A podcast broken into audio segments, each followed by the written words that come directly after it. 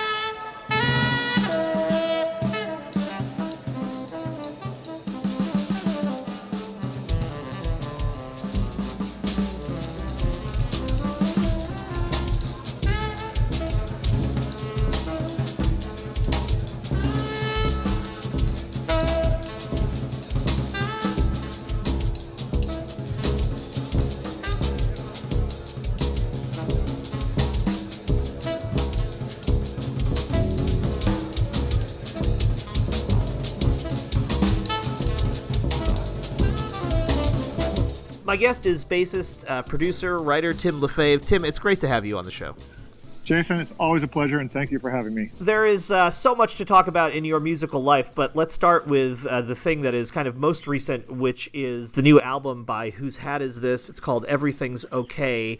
And uh, this is essentially the uh, more or less the rhythm section from the Tedeschi Trucks band uh, just completely improvising a concert that became an album. Uh, it is, as I told you before we started recording, it is in my heavy rotation. It's just, it's incredibly fabulous. And I guess I wanted to start by just by asking, and I know this isn't the first time you guys have done this, obviously, but how how did you get the idea to to kind of have this this breakaway group that would just do free improv? Is it something that came about during the the concerts on tour? Is it during jamming, warming up? How did it how did it start? Yeah, I mean, it's, it's a combination of both. Like when we have been touring, you know, like we, I think the first time we had the idea to do this, you know, because as you know, I was in the jazz scene before I was in Tedeschi Trucks. We were in Europe, and I like, you know, I knew we were going to be in Berlin for a few days. I was like, so why don't I try to book a gig? And I, so I, I decided to book a gig, and I tried to get some uh, some of my fellow compatriots, like you know, Mike Michael Volney and a bunch of those guys, to do it, to just go improvise at the at the at the A train. But uh, it turned out like you know none of those guys were around. So like, okay, well, all right. I got these two drummers that I play with all the time, and and Kebbi Williams, and we always jam at soundcheck and and play weird stuff, and it, you know at soundcheck with uh, Tedeschi Trucks. So we, I booked a gig. I said, let's go, let's go, just go blow and see what happens, and uh, you know it felt pretty compelling to me. So I decided to kind of keep the group. Uh, kind of flowing forth, and and uh, you know, whenever we had chances to, to work, we've sort of been doing it. So uh, yeah. And that gig itself became a record, right? Yeah, yeah, yeah. that's the first one. Like, yeah. so when you when you said, well, it felt pretty compelling to me. Like, it felt compelling enough to kind of memorialize for all time in the form of a record, which is pretty amazing. Yeah, I mean, I mean, as you know, I don't really have a solo project, you know, and I, am always kind of a collaborator anyway. So, I, but uh, I like this stuff enough. I was like, you know what? Let's put it out. Fuck it, you know. So and certainly these guys, I mean, uh, you know, they can tackle anything. And I know Kebbi, of course, comes from an improvising background. Yes. This is not new language in any sense no. of the word uh, for him. Nope. And then there's definitely an X factor in this new record, Everything's Okay. Um, and that's the person who contributes the voice to this. Will you talk about that?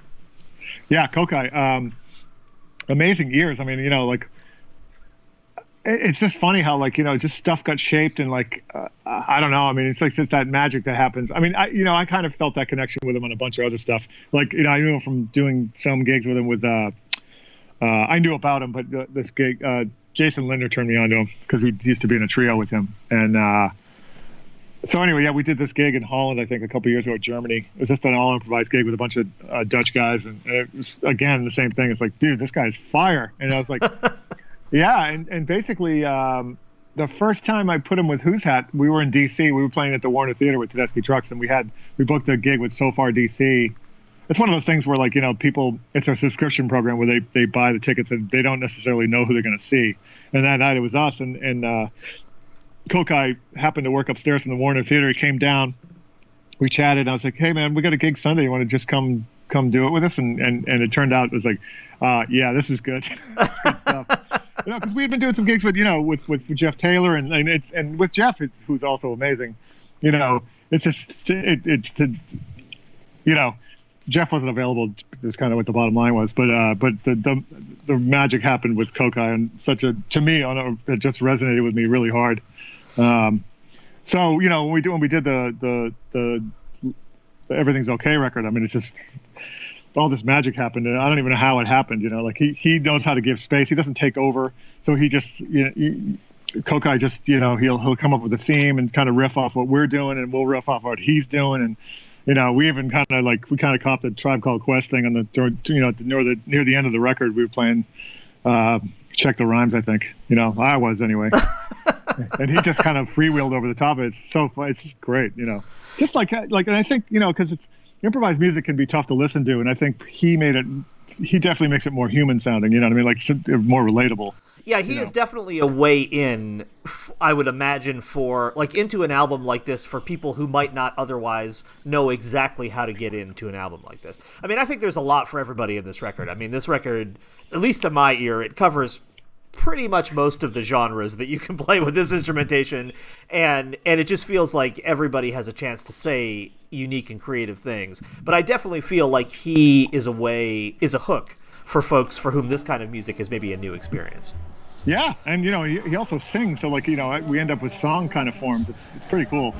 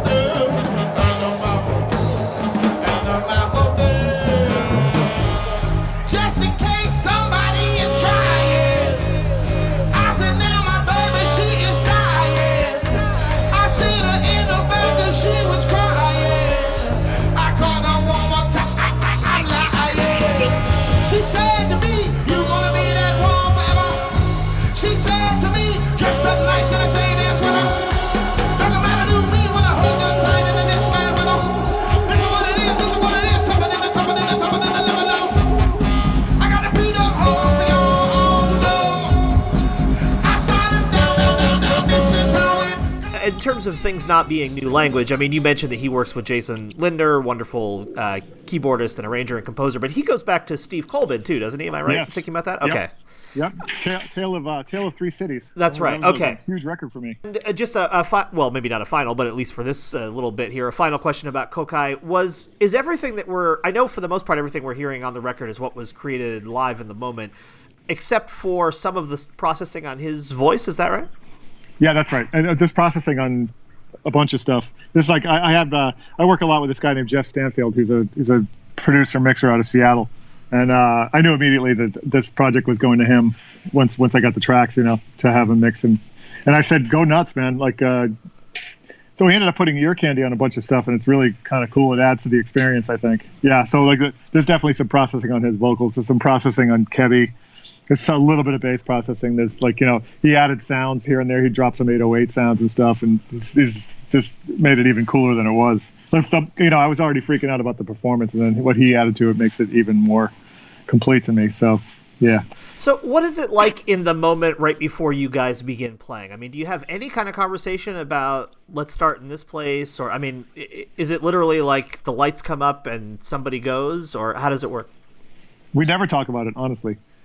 In fact, uh, we we, uh, we we just got off a tour of the Deep South, we, and the last gig was at a friend of mine teaches at University of Alabama. This guy named Chris Kozak, is a really good bass player, and he's the I think he's the head of the jazz department there.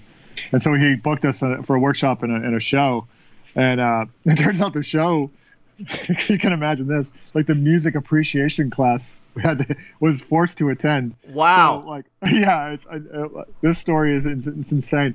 So basically, we start walking on stage like we normally would, and then all of a sudden, Falcon, who's this guy Tyler Greenwell, uh, he, we start playing. We kind of get through one thing, and, and Falcon walks off stage, grabs a mirror, and just starts doing all this performance art with the mirror. It was like I, I, couldn't believe it. I was like, "What is going on here?" Like I, you know, we're always somebody always does something shocking every show, but this was like a new level. And then he started calling audience members up and like and like making them look in the mirror and confess. And it's just, like, you know, he's, he's from the Colonel Bruce Hampton school, so like you know, kind of anything goes, and like he'll he'll get on the mic and just start saying crazy shit, and it's, that's awesome. It's yeah, it's really it, so. There's also like some kind of humor or or some kind of other like because Kokayi wasn't on that tour. Uh, so, so like you know, we kind of filled it up, filled up some of the space with him doing his, his antics. He started playing flute at the New Blue gig, and you know, he doesn't even play flute. He picked up the flute and started playing it. Oh, it's unbelievable. I, man, I uh, it's so weird that you just mentioned Colonel Bruce because um, I've been listening to a ton of him again recently. I, I used to have been to see him a bunch of times back, way back in the day, like twenty yeah, something yeah. years ago, and uh, and always really loved him. Saw him down south a bunch of times when I lived there, and um, and then all of a sudden, it's I find that in my music listening, I don't know if this happens to you, but there are periods where like I almost forget that some bands exist and then they'll pop back into my head and I'll remember, oh my god, I'm in love with this music and I need to get back into it again. And Colonel yeah. Bruce was kind of that way for me. Like I had a very intense period of listening to Aquarium Rescue Unit, his other projects, and then a bunch of years went by, and just recently that whole kind of vibe has has kind of come back into my head. And man, there's just so much good music to be mined in that world. I know, I know, I know. That's crazy. I know. I had I had a I had another. I don't even know what it was. Something came to my head something from because I, I was back in the day, like you know, 10, 20 years ago, I was I was really into Pat Metheny off ramp. And I know what it was. I, I was playing with Donny McCaslin at Dazzle in in September. They had a for some reason they had vinyl, a guy with vinyl on you know as a merch table at Dazzle, uh, and I look I was you know, combing through the, the records, and all of a sudden that showed up. I was like, no oh, way, wow. I'm not buying that. Yeah, I love that record so much, and I bought it. And you know, I'm back on that one. That's like 1988. That yeah, man. Too. Yeah, that's a good Crazy. album. She loved me, she loved me, I, I plucked them flowers, made them hot. Really doesn't matter when I had to hit it off. I got another with it, with it, with the palaver job, with a drop, jot it down on the paper, jot it on the paper when I get the skyscraper, skipper when the sky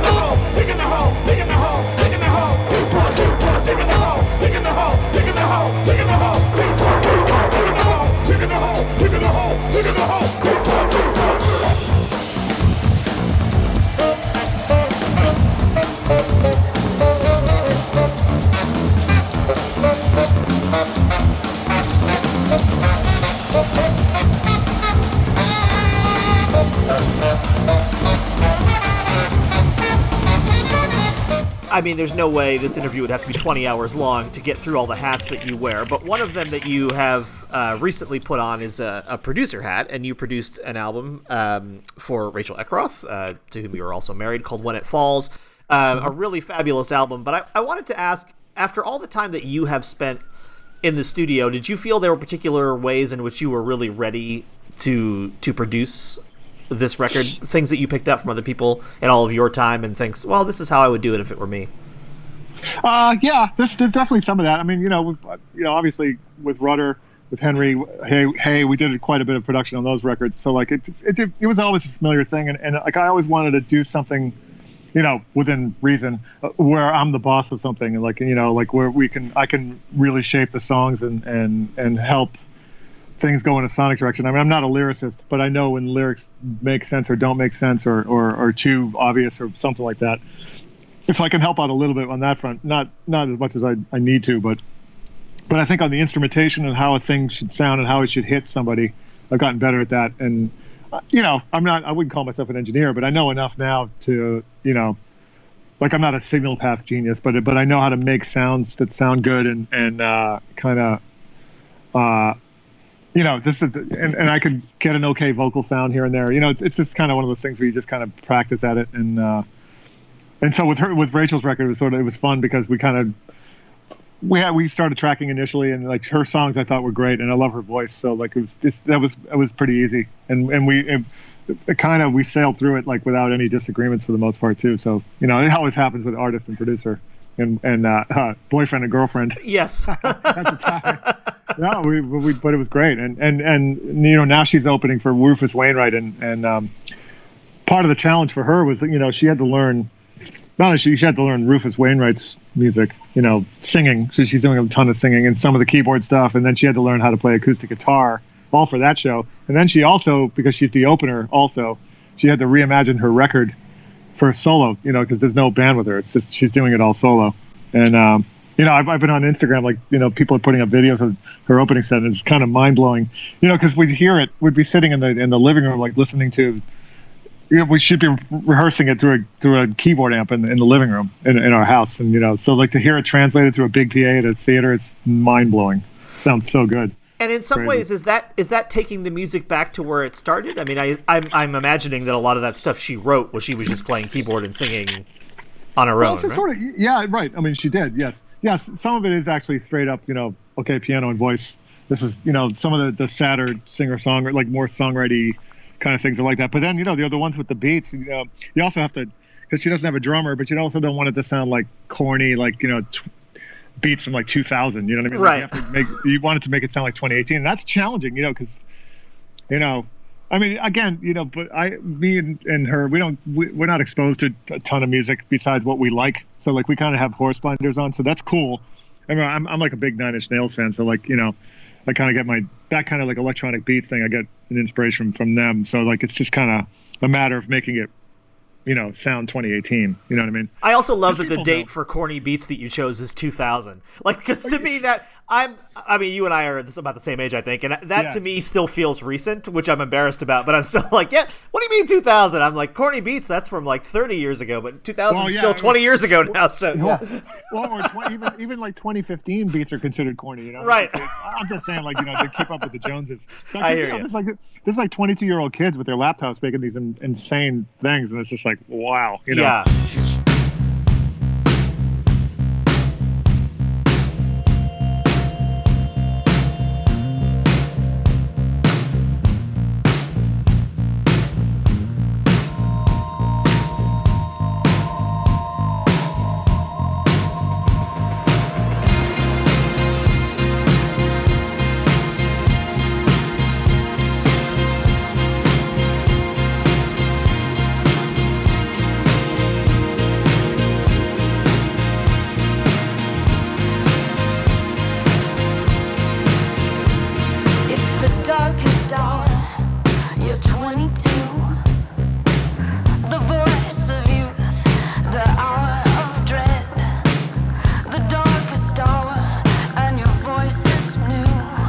Let's take a break from the music to talk about how you can support the show. Go to patreon.com slash the jazz session. That's P-A-T-R-E-O-N dot com slash the jazz session. For five bucks a month, you get a bonus episode each month. If we reach 100 subscribers, there will be three interviews a month rather than two, as there are now. We're 30% of the way there, which is very exciting. If we make it to 200 subscribers, the jazz session becomes a weekly show. So it's up to you. Head to patreon.com slash the jazz session, P-A-T-R-E-O-N dot com slash the jazz session, and show your support today. Your is new, and your accent too. But your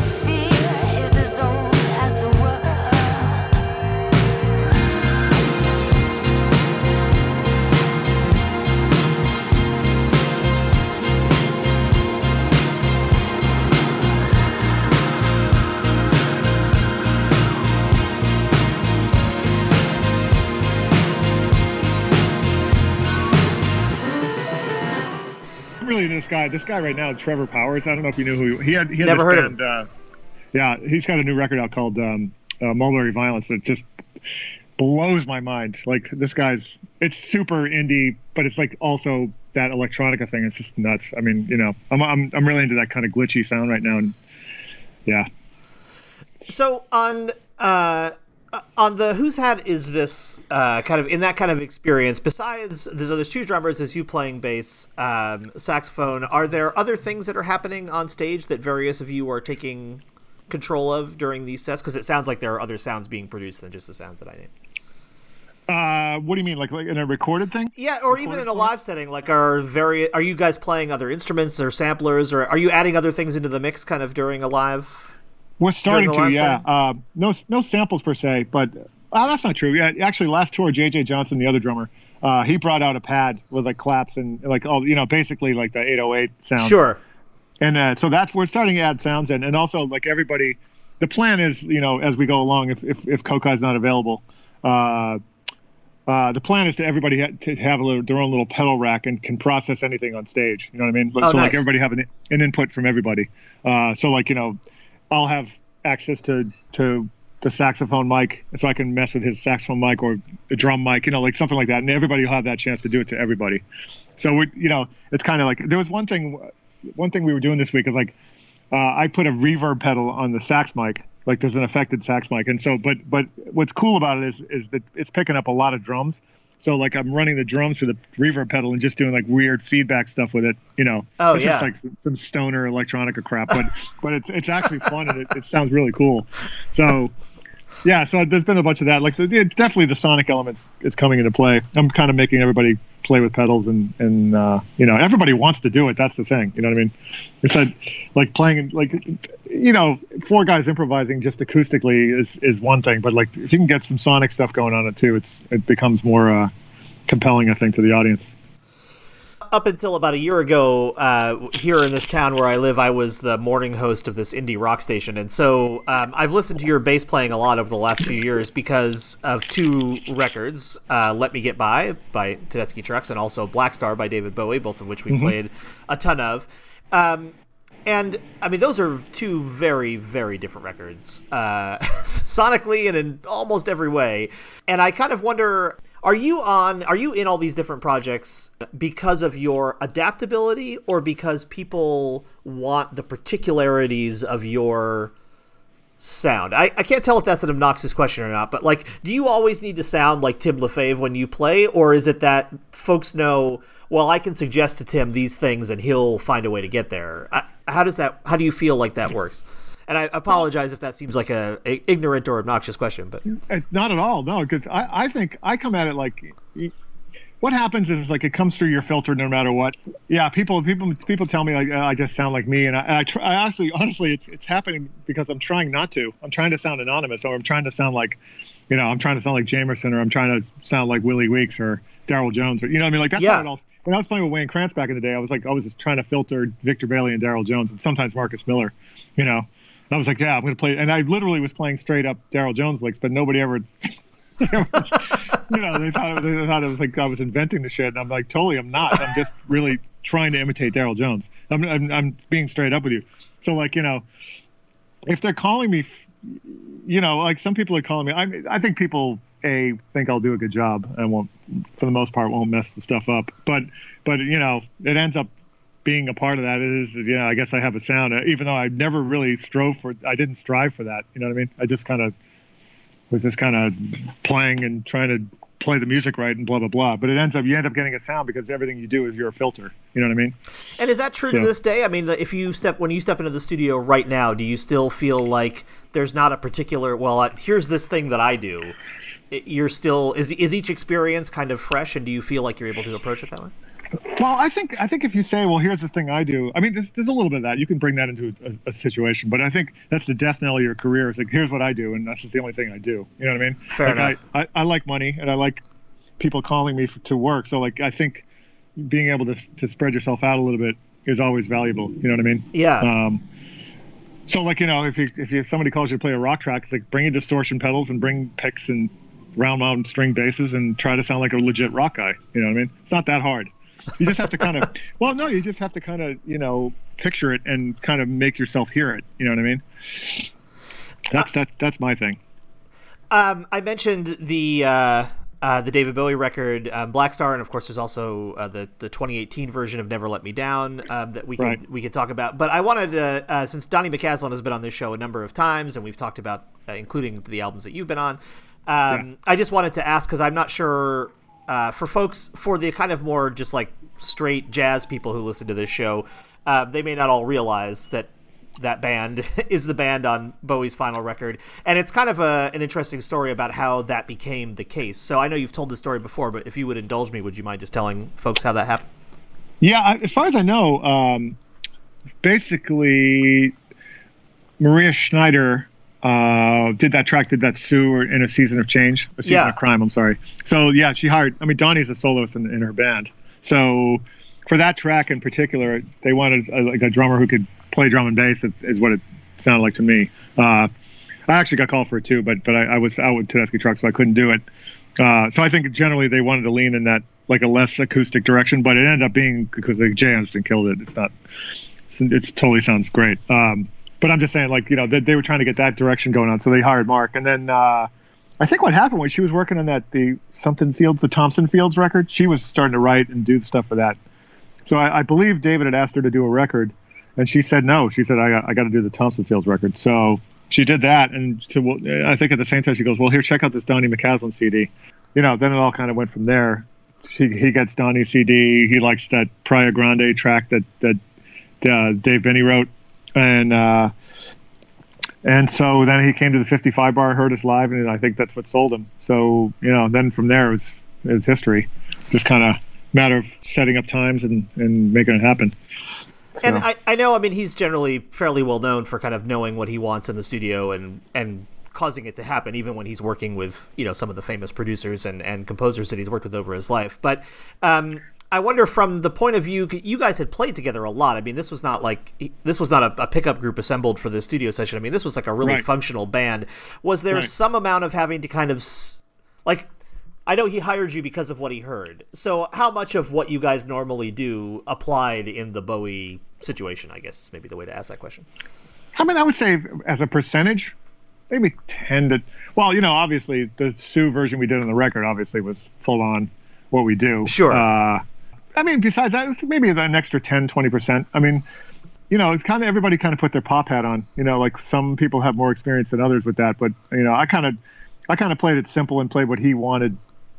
Well, not what he wanted, but like what was in the demos, and then what, and I think he wanted, he always wanted us to do more than was on the demos. You know what I mean? So like that was, we'd do one take that was sort of conservative, and then we'd do uh, another take that had what you basically heard on the record. Like Mark and I were done in two takes. So like a lot of it, he'd, he'd want us to go more nuts, basically. You know, like oh, with like for instance, like Black Star, like there was the the first the first part of that is like you know that's pretty much scripted in the demo like what that we email, he emailed us demos that he would do at home. So the drum pattern the bass sound sort of i sort of tony lemoned it up a little bit like put an octave split on it. But you know but basically the drum patterns what what was programmed and then you know and the chords and all that stuff so that kind of went down as it, as it was but he also wanted us to like kind of get free and then go into the, the middle part of it which is you know obviously gorgeous and and from there from the middle part to the end it's like, yeah, I mean, he's put it in demo. It's like, you know, something happened the day, he died," you know, like that stuff. And I was like, well, I like Herbie Flowers and Justin Melville Johnson. I was like, so I tried to do this pick stuff, and it was like, I started like really doing it, and and you know, we so we did that piece, and then we kind of morphed it into the end piece, and I started doing my my Pino Palladino and you know Larry Graham eighth note behind the beat imitation, and, and you know, I actually I was like. I came in after that the take was done. I was like, and I was just expecting them to say, "Yeah, why don't you go out and punch that and do that take again?" But they they said nothing.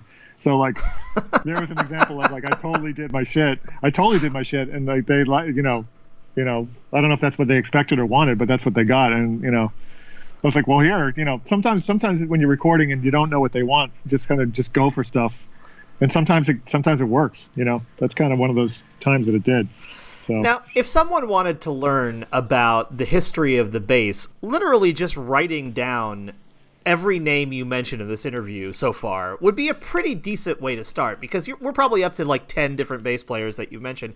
And I get the Yeah. feeling that um, I remember, uh, I probably have mentioned this on this show before, but when I started to get serious about writing poetry, a much older poet said to me, if you want to get serious about writing, the key to that is reading.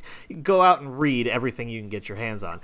And I, I feel just from listening to you talk, like perhaps you have taken the same approach to bass playing, that the key to playing is listening. And you, that if it sounds to me like you have absorbed a whole lot over these years of your study and, and professional career.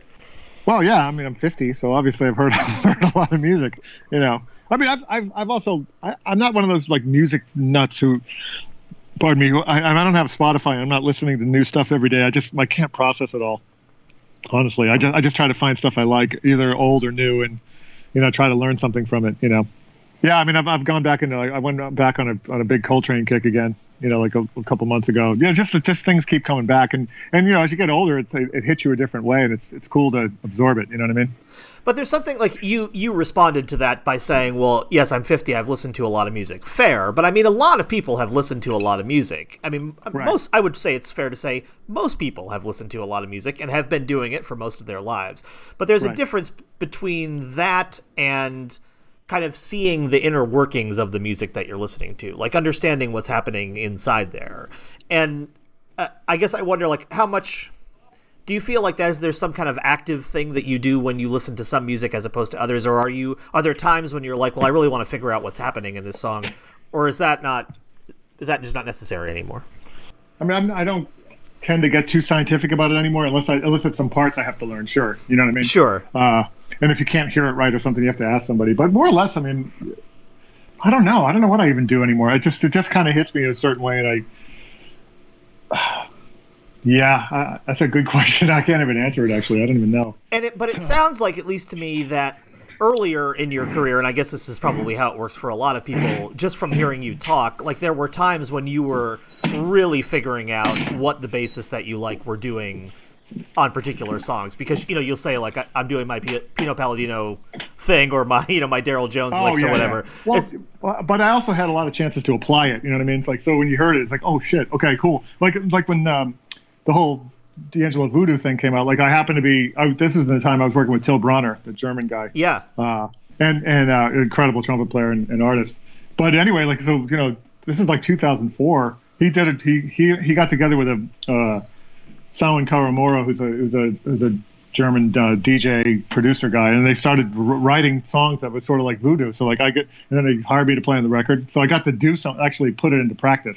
You know what I mean? Like pretty quickly after that record came out, I was like, you know, because everybody's mind was blown obviously by that. So but like having a chance to actually apply it is, is, a, is a thing. It's just like you know when I was in heavily into Darryl and Marcus and, and Victor in the in the you know mid to late '90s and blah blah blah. That happens to be when I was also starting to play with Wayne Krantz, so I could apply it all the time and practice it and kind of make it a thing. You know what I mean? yeah. So, So- that is a, that's a pretty big difference then from like just the average taking in of music is that you're actually getting to reproduce the ideas that you're hearing. Yeah, and then, you know, like I said, you know, like, and I'm sitting there going, "Well, this is a straight Pino Palladino," like, and then to somebody else, it's like, "Oh, it sounds like you," and it's like, okay, you know, I accept it, and I'm flattered. I just, but you know, was not for the. I wasn't trying to sound like me. Right. You know what I mean? It's hilarious. There's I was a trying to sound like him. you're like the, the the most Buddhist of all bass players or something. There's just there's no self involved involved in this at all. It's beautiful. Well, I mean, isn't it, but isn't that the point of music? Like, you know, you take I the think self so. out of it. Yeah. It's kind of kind of the most valuable thing about it. You know. but it may be the point but i also man i sure do think it's the steepest hill to climb too i mean i it, Yeah. it's way easier to fall back on and i know I, I mean obviously you said and i think rightly so here's what i do is the death knell i think that's very fair but here's what i do is I mean, I think it's what separates. Like, I I play music, uh, you know, all the time professionally, but at a level way below yours. And part of that is because there's, I think there's a place where if you're able to kind of transcend that, well, this is kind of what I do. there are more levels available to you. And if like I kind of know where I'm at, like you know, I'm a decent local pro, and that's about it. And I kind of have like a bag of tricks that I fall back on a lot. And I feel like what you're talking about, at least it sounds to me like a place beyond that, like where there's, there's a time where you can kind of let all that stuff go. And I don't, I just don't think I've ever kind of gotten to where that is. Well, I think you know, like as a as a producer though, because I'm sort of limited. In, you know, I would I wouldn't go produce like a Latin jazz record. You know what I mean? But Sure. As a producer, you have to say, well, yeah, this is what I do. You know what I mean? Yeah. It's kind of like it's pretty obvious, like where I, where I lean. You know, if you listen to Rachel's record, I'm also producing this band from with uh, with Falcon actually. Um, this band from Asheville called The Broadcast, and it's like, yeah, this is what I do. You know what I mean? Like I neaten stuff up and blah blah. You know what I mean? It's like like I, there's a definite thing that I do instead of yeah, which which is identifiable. Yeah. At this point, I, I want it to be very identifiable and make me millions. in, in the long term, but you know, it's just it's just one of those things where like that's that's some place where you can define what you do.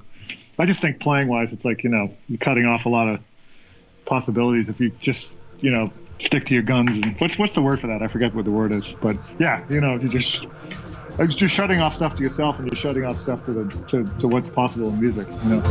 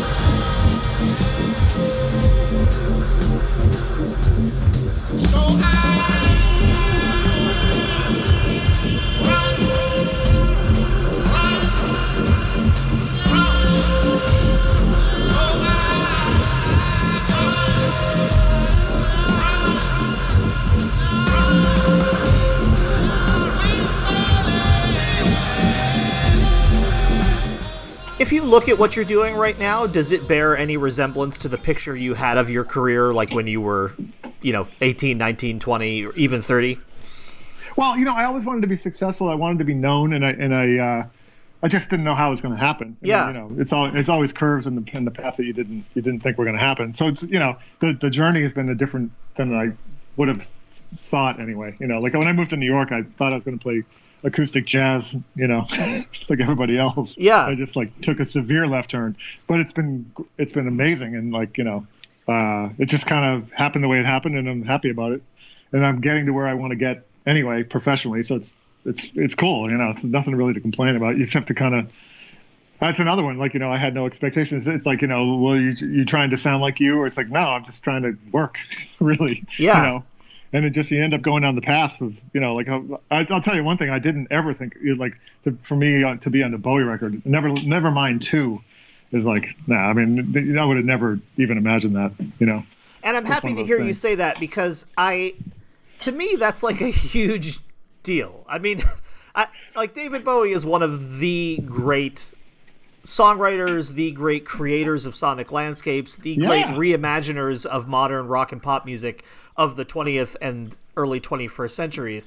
And so like and there's a limited like you could you couldn't have them all over for dinner, but you could have them all over for a barbecue. Group of people who've been on a David Bowie record. Yeah. And you're in that group now. And to me, when I when I think about that, especially because I knew I mean I don't know you well, but I knew at least a little bit personally and in some cases much better everybody on that record.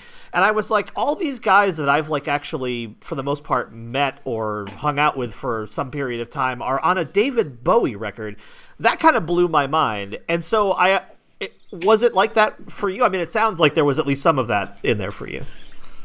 Oh no, absolutely. Uh, but you know, honestly, when we're when we're doing the record, yes, okay, yeah, it's David Bowie. It's it, it's just it was far from a circus though. It was just you know it was just us, the band, Kevin Killen, Tony Visconti, David, Coco Schwab, and and uh, I can't remember the, his nutritionist security guard guy's name, but that was it. It wasn't it was no circus. It was just like work. It was just going to work, doing a record for a guy who who's obviously a legend, but happens to be also a tremendously nice guy. So you know, it was just kind of like okay, pretty goal oriented. But the but the, at the aftermath was just, that that's what blew my mind.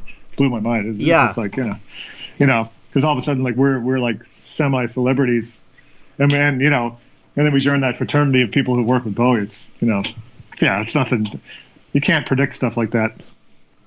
And I look at like Donny McCaslin's tour now, and it feels like it's a whole other kind of thing from the last pre Bowie tour too. Even like even image wise, I mean, I just I feel like some sense of okay, we passed through this veil, and on the other side of it is yet another level that you know you don't know about unless you get to it. I, it just feels like that experience is informing I- things. uh, no, totally. I'm 100. percent It's it's really fascinating to see. You know, because obviously I know these guys really well. It's just funny to see. It's not funny. It's just it's just what what has happened since that since the Bowie thing. Like everybody's got managers now. Like Mark's career is like you know he's got his projects going. He's like he's so everybody's everybody's like kind of like you know g- gotten way more serious about their careers. You know what I mean? Like it's, we're not just showing up in t-shirts and jeans anymore, and like you know, just playing tunes. Yeah, it's great. You know, like and, and Donny's new record, you know, to me, like his almost totally fully realized as a as a as almost a pop record. You know what I mean? Yeah, and it's it's not, but it ain't smooth jazz. It's like it's it's definitely rock. It's definitely some, you know, he, well, you know, he hired Steve Wall to produce it and mix it, and and you know, so that takes it to like every every song on the record has a sonic space, and like you know, it's just those are the kind of things that you learn, like. Like as it, sometimes jazz guys will just say, "Oh yeah, record it." You record a whole record in a day, and, and you're done with it. Whereas this thing took time, and it took you know, like some imagination, and it, and, and it sounds like it. It sounds like a million bucks. I love it. You know, so so he's you know, so Donny's getting closer to like what he really wants to do, which is you know some kind of fully realized more pop thing. You know what I mean? And it was it was immediately like because he started putting vocals on the records we were doing like while like right after Bowie passed, like after Blackstar came out, it's like okay, you know, he started leaning in that direction. But then, you know, it takes sometimes it just takes more than than uh, you know. Well, let's just wing it. You can't just wing stuff like that. You know what I mean?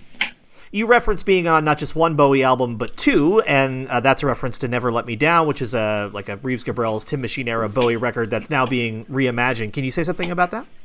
Yeah, that was that was uh, I, it was it was almost as equally exciting to me. It was equally exciting to me.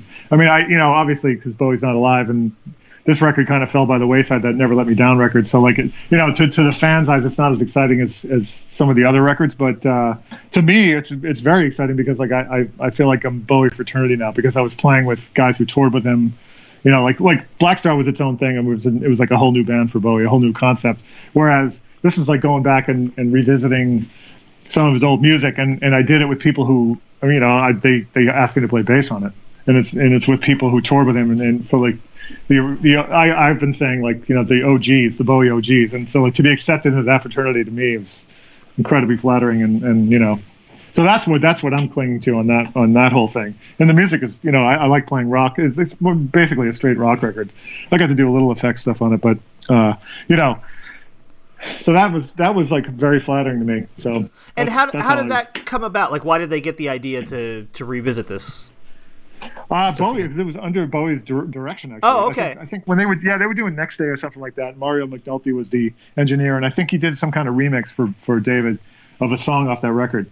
So I, you know, so David said, you, you, can, you can Google it. It's like he said in the press a few times that that's a record he regretted. So he just was asleep at the wheel for that one. So Gotcha. uh, you know, so he asked Mario McNulty. Said, well, I don't know exactly how it went down from there, but but you know, Mario McNulty ended up being in charge of it. So, you know, he, he got the, the tracks, the Pro Tool sessions, you know, they originally, it was done to tape originally. So they, they transferred all the Pro Tools and then, you know, he started stripping stuff away, blah, blah, blah. There's a lot of stuff on, on out there about it, but Gotcha. you know, yeah. So it's just basically, so then we just had to sort of, you know, Sterling Campbell, you know, because he was like Bowie's last touring drummer. He kind of steered the direction of the bass and drum groove ideas a lot. So I kind of, you know, and obviously he knew Bowie better than I did. So I, I went with his direction pretty hard, you know, and blended a little bit with what I would do. But but for the most part, yeah, just you know, because I just respect those guys so much. I've watched so many videos of, of Sterling playing with Bowie, like all the all the 2000s and 2000 about 2006, like that's all Sterling. And then you know, if you listen to Earthling enough, that's all Reeves Gabrels. So it's just like, and David Torn's all over next day, and it's just you know, just one icon after another. Yeah. me, So it's really awesome. Yeah, he never he never lacked for guys in the band. That was for sure. No, no, especially the guitar chair is Yeah. nuts. My guest for this show has been Tim Lefebvre, a bassist, producer, and uh, a guy whose work I've been following for a long time. And it's a thrill to finally have you on the show. Thanks so much for doing it, Tim. I really appreciate it. Jason, you're God. Thank you so much.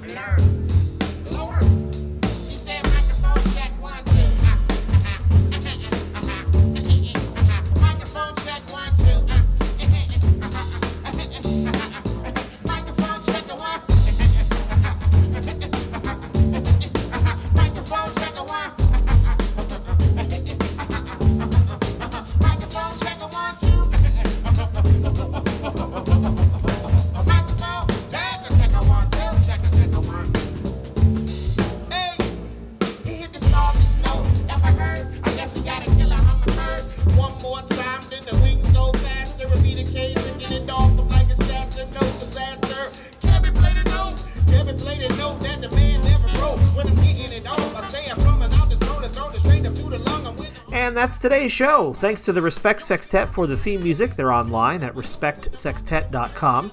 Dave Rabel designed the logo. You can find the show on social media at facebook.com slash the jazz session or on Twitter at jazzsesh, J-A-Z-Z-S-E-S-H.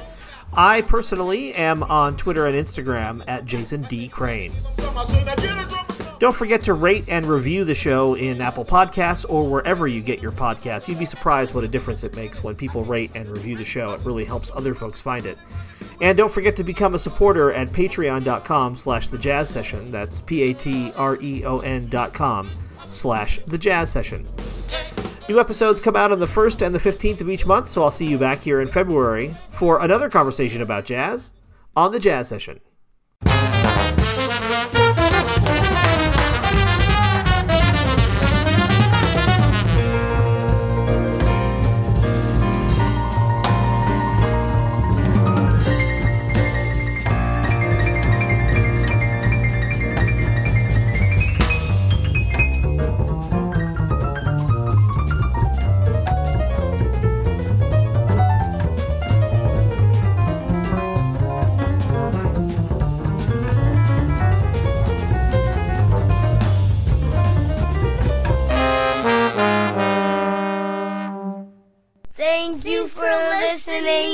everybody. Bye. Bye. Bye.